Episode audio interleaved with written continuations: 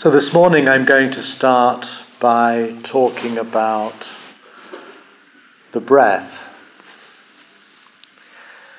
We find this um, practice in pretty much all the, the Buddhist traditions. But I'd like to start by going back to the earliest sources that we have, namely the texts we find in Pali, and there are many equivalents also translated into Chinese. In particular, to a collection called the Sanyutta Nikaya, the uh, collection of um, connected discourses. And there you find a sequence of short uh, texts that uh, are devoted to Anapanasati, to awareness of the breath.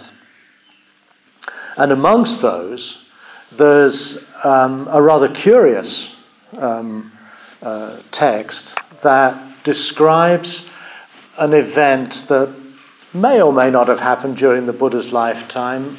I like to think it did, because it's um, somewhat curious. It seems that um, many of the people around um, the Buddhist community back in fifth century B C India uh, became curious as to what meditation the Buddha himself did. And um, you get... Um, Uh, an account of one of the monks coming to the Buddha and saying, look, we keep being asked, you know, what does he do in meditation? Particularly during the rains retreat. As you're aware, in India every summer you have a monsoon, and um, at the Buddha's time there was pretty much nothing you could do except stay put. So the monks would no longer wander from village to village, uh, teaching and and so on. But they would gather together in groves and parks, a bit like here really, and spend that three-month period devoted to meditation and discussion and reflection and so on. And it seems that... Um, People would come to the monks and say, well, what kind of meditation does the Buddha do? Perhaps with the idea that, you know, he's the Buddha, he's enlightened or whatever. Why does he have to meditate? Surely he's done all that. He doesn't have to do it anymore. He can do something more interesting. And this question was then put to the Buddha, and the Buddha said, okay, when people ask you that question, this is what you should say. That during the three-month uh, rains retreat, um, the Buddha um, practices meditation by developing uh, concentration on mindfulness of breathing. Now, when I first read that, I was a little bit surprised, um, possibly because mindfulness of breathing is considered as the sort of very basic beginner's practice. And you don't immediately think of it as something that the Buddha would spend three months um, every year practicing. Now again, why I had that reaction is a, is a good question. Uh, it presumably registered that I have some view of the Buddha as being a little bit above doing things like that. But then the Buddha goes on to explain why. And he says, if there is, um, if anything can be said to be a, a noble dwelling, a sacred dwelling, and a Tathagata's dwelling, it is of mindfulness of breathing that one could say this. Oh, sorry, it is of concentration on mindfulness of breathing that one could say this. Now, what are we to make of that? I think the first thing it points to, at least um, as I would understand it, is that um, mindfulness of the breathing is probably the foundation or the ground of all meditation practices. And I've certainly found that to be the case in my own uh, my own involvement in meditation over the years. Uh, when I sit in meditation, uh, without really having to think of what I'm going to be doing, I find myself automatically uh, settling into the rhythm of breathing. And what that does Um, is to immediately make one aware of one's embodiment. Um, it takes attention from the thoughts that may be running around in your head and firmly uh, relocates attention to the primary rhythm of our physical existence. And this is quite characteristic of, of early Buddhist meditation teaching. You don't get instructions about looking into the nature of the mind, for example, but rather you have um, the idea that you go into a forest, or you sit at the root of a tree, or you come on a retreat like this, and you pay attention to the way that you're breathing. What's also characteristic about um, this kind of breath meditation is that it has nothing to do with, with breathing in a certain way. It's not as though you you uh, you know you take ten breaths in and then you take ten breaths out, and you do long breaths and short breaths, or you do something like pranayama, for example. You control the breathing, you balance the breath through each nostril. That therefore there is some sort of correct or right way to be breathing if you're if you're a meditator. You never find that in the earliest texts. Instead, you just have this idea that when you breathe out long, a long breath, you know that you're breathing out a long breath. When you breathe in a short breath, you know that you're breathing in a short breath. That's pretty much all it says. But what it seems to be getting at is that you, uh, that through this meditation, you you check in with, if you like, or we might say, you you open up a certain intimacy with the basic rhythm of your life. And this is a rhythm that might initially be something that you become aware of through the passage of the breath entering the nostrils, filling the lungs, expanding the diaphragm, pausing, contracting the diaphragm, contracting the lungs, and being exhaled. But as you get used to that, as you settle into that rhythm, as you allow your attention just to almost ride with that rhythm, you begin to realize it's far more than just a bellows action, a sort of pumping in and pumping out of air. But actually it uh, is a sort of tidal movement that engages the whole of, of who you are in that moment, certainly the body. Now, of course, for most of the time, we breathe, but we're not aware that we're breathing. You know, we're busy doing other things. And when you deliberately and consciously come to the breath, uh, you find yourself getting, I think, very much to the source of your uh, relationship with the world.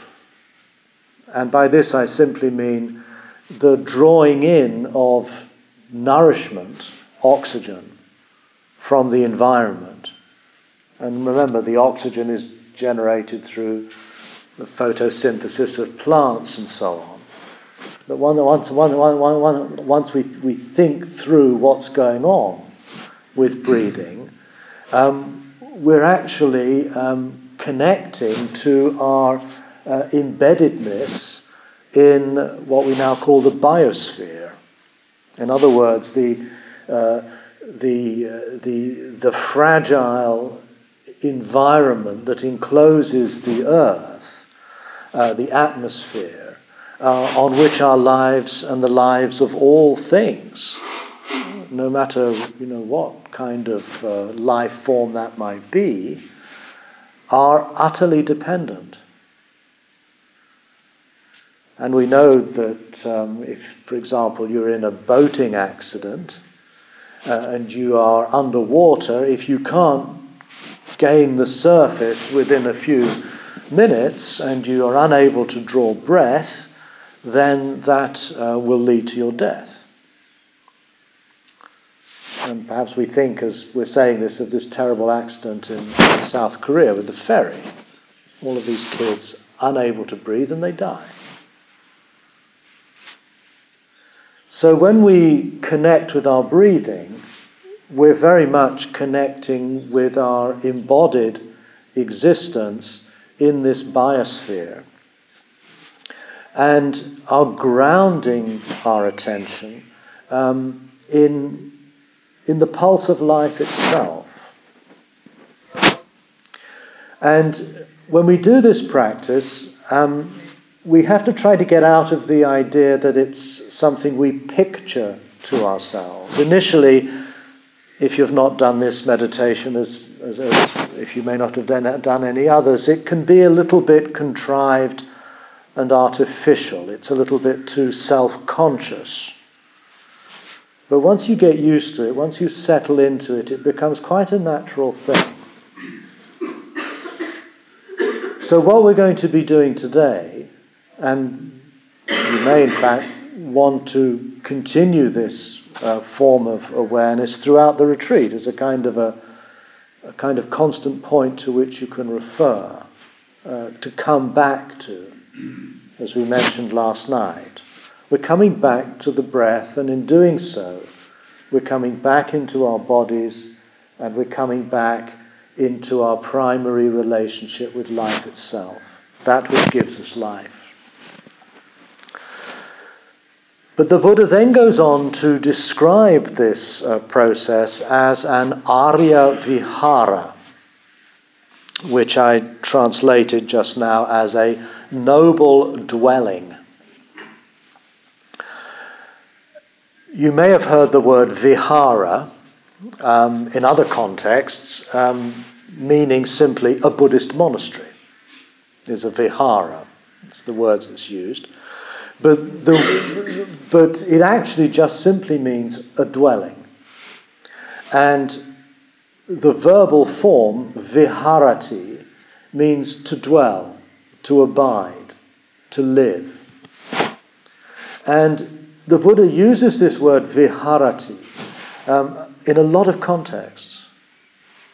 When he talks of emptiness, for example, um, he doesn't talk of Of, of the practice as one that leads us to an understanding of emptiness or an insight into emptiness, which is certainly how it's presented in uh, in the later tradition. But he talks about shunyata viharati, uh, to dwell in emptiness. He calls shunyata emptiness, he calls it the Mahapurusha Vihara, the dwelling of the great person. Likewise, when he comes to the breath, it's not something you understand, it's not something you sort of step back upon and observe in a kind of detached, clinical way, but it's something you learn to dwell in. Now, this word to dwell um, is such a, a fundamental idea in our being human, where we dwell, a dwelling. It sounds in English a little bit, it's not a word we use that much. But nonetheless, it conveys, I feel, a certain way of being in the world. And it suggests that this mindfulness of the breath um, is a way of being in the world. It's a way of being, a way of being grounded, a way of being connected, a way of being um, intimate with the rhythms of one's body and the and the environment. And that then is called an Arya Vihara, um, a noble dwelling. Now the word Arya, of course, has a rather unfortunate history in the twentieth century, having been co-opted by the Nazis.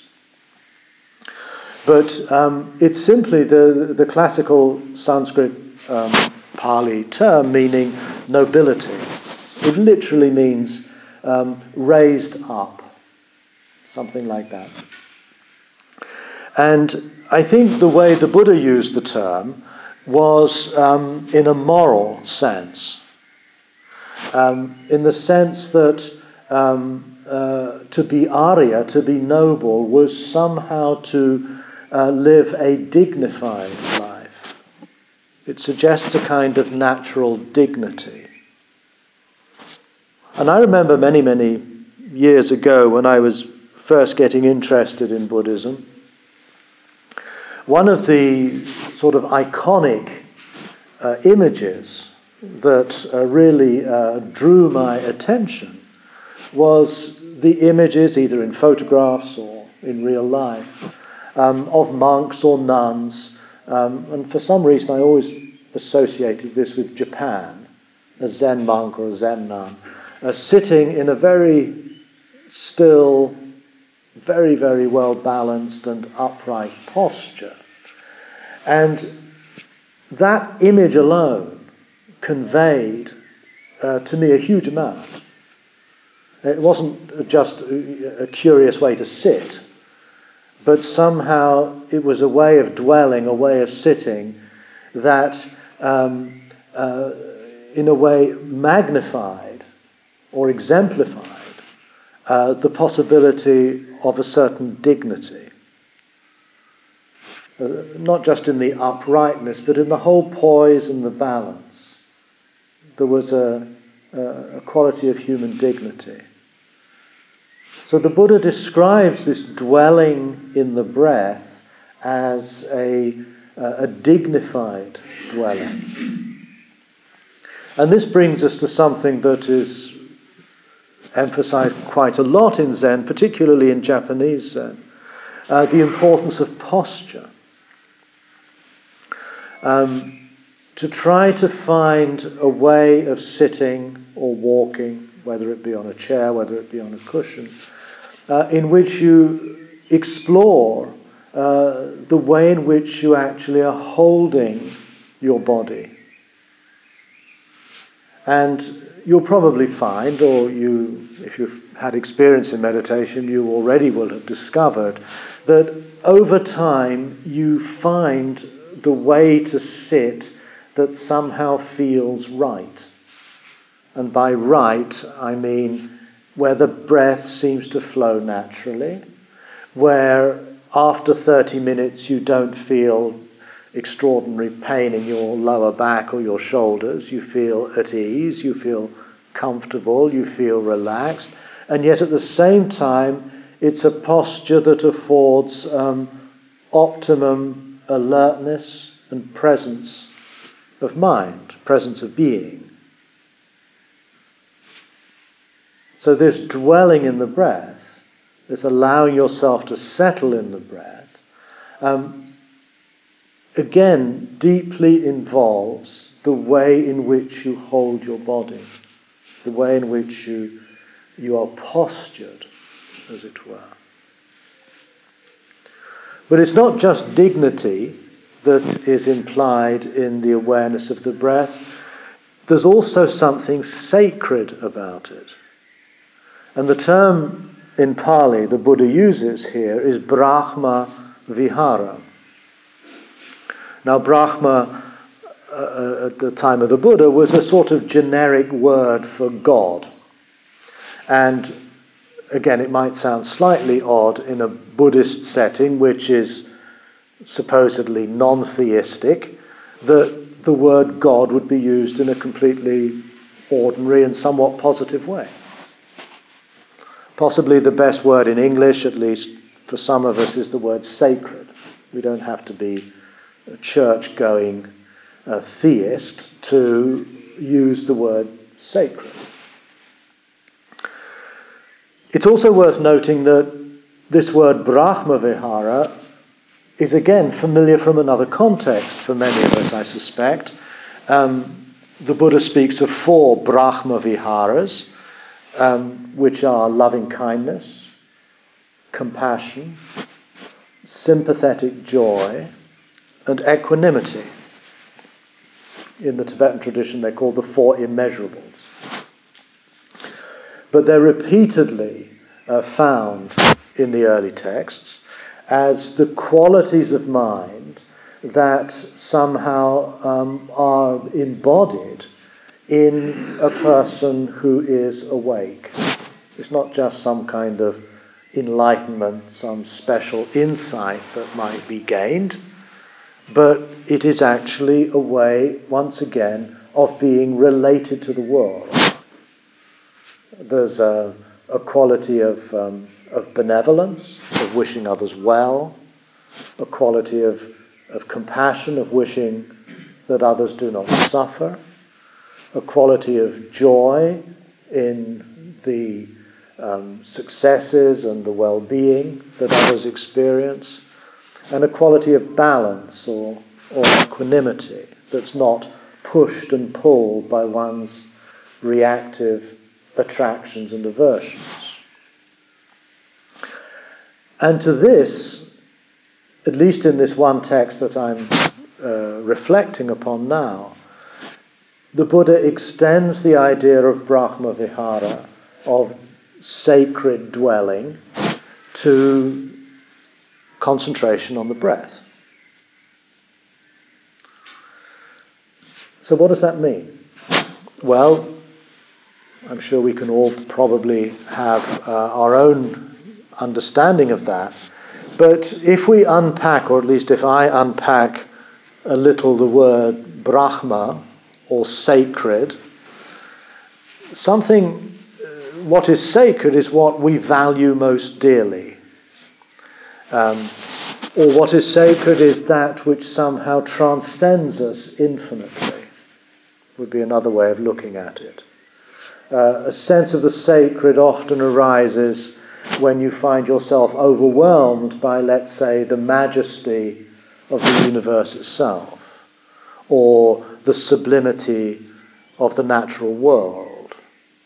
Uh, it's it's the sort of word that comes to mind when we experience uh, something like wonder or awe, or just a, a sense that our mind simply cannot take in or cannot adequately represent um, the the complexity, the diversity, the richness, the grandeur of life itself. At least that's how I would take the word sacred.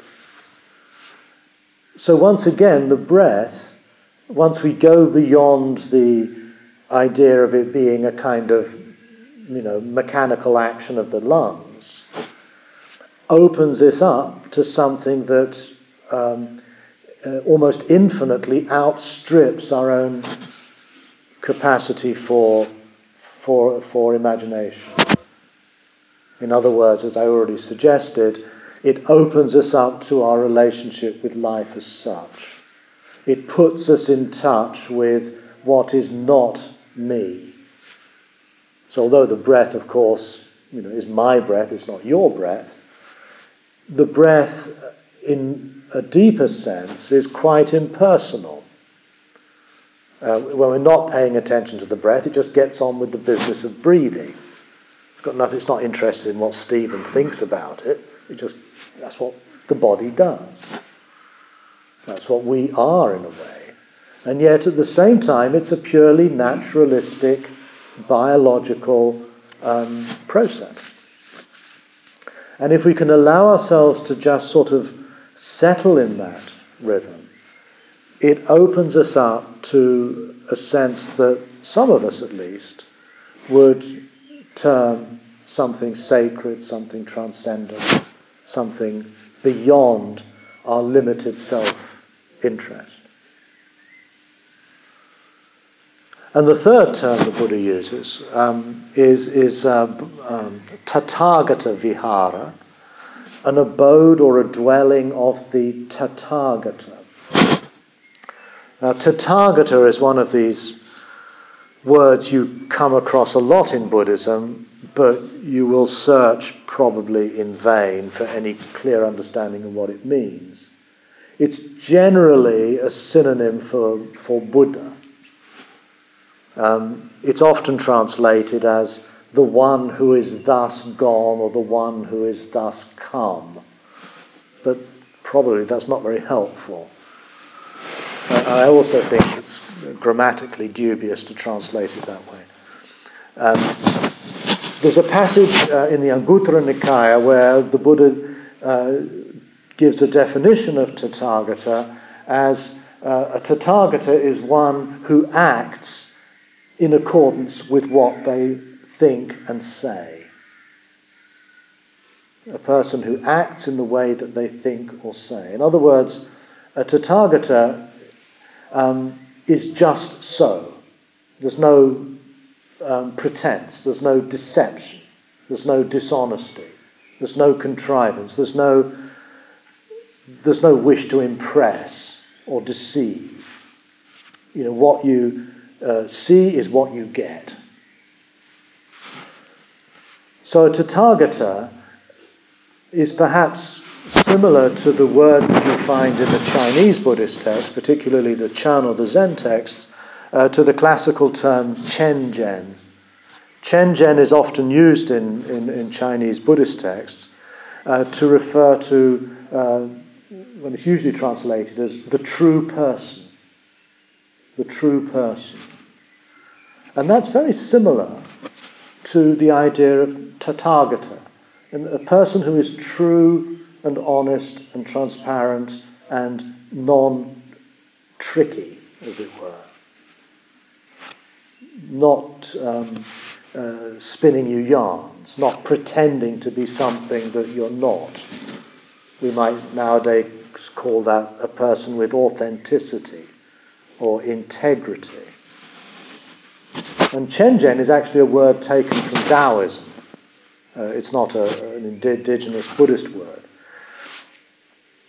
But I think it captures much the same thing, much the same idea. So the, uh, the Tathagata Vihara, this meditation on the breath, which is a, a Tathagata's dwelling, is perhaps pointing to the fact that as we meditate on our breath, as we just recover, you know, the basic simplicity and maybe sanity of being alive, we're somehow being completely true to ourselves. Uh, and I think all forms of meditation are about, in a sense, uh, exposing and letting go of the deceptions we play, both on ourselves and on others.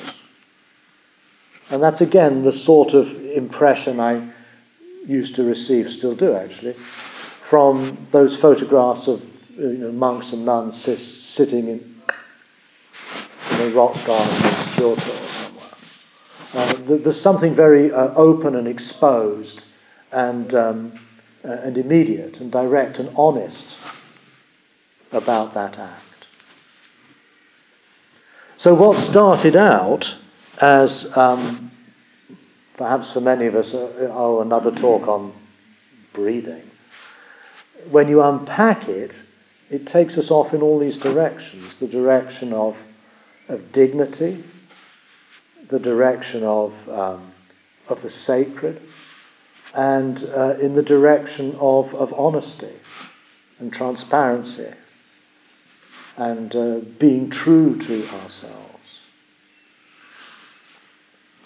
So today, um, uh, we would suggest that we we we use the breath um, to to stabilize our attention, to, to bring us into this space of this room, of Gaia House, of the retreat, um, and we'll probably find on the first day of a retreat that there's all kinds of wandering thoughts and unfinished business that are still tracking through our minds.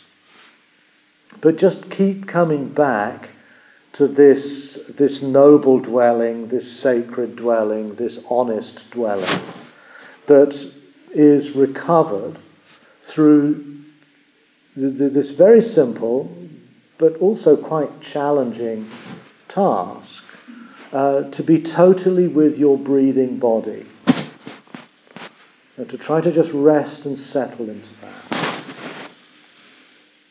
Is that clear-ish? Okay, so we'll give it a go.